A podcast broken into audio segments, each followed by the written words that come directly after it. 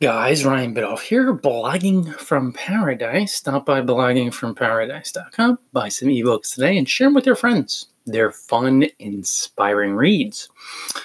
Just one more inch, guys. A lot of times, that's the only amount of effort it takes to put you over the top.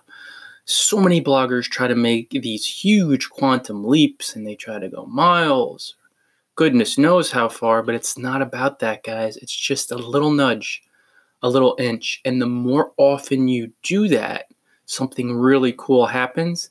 All those inches add up and bring you greater and greater blogging success. It's not one huge act, it's not one massive grand slam. It's a bunch of seemingly tiny acts that add up, like a bunch of singles, if you want to think of a baseball analogy. Instead of swinging for the fences and whiffing, striking out. You just keep hitting singles every single day. And by doing that, those seemingly tiny acts all add up to something brilliant.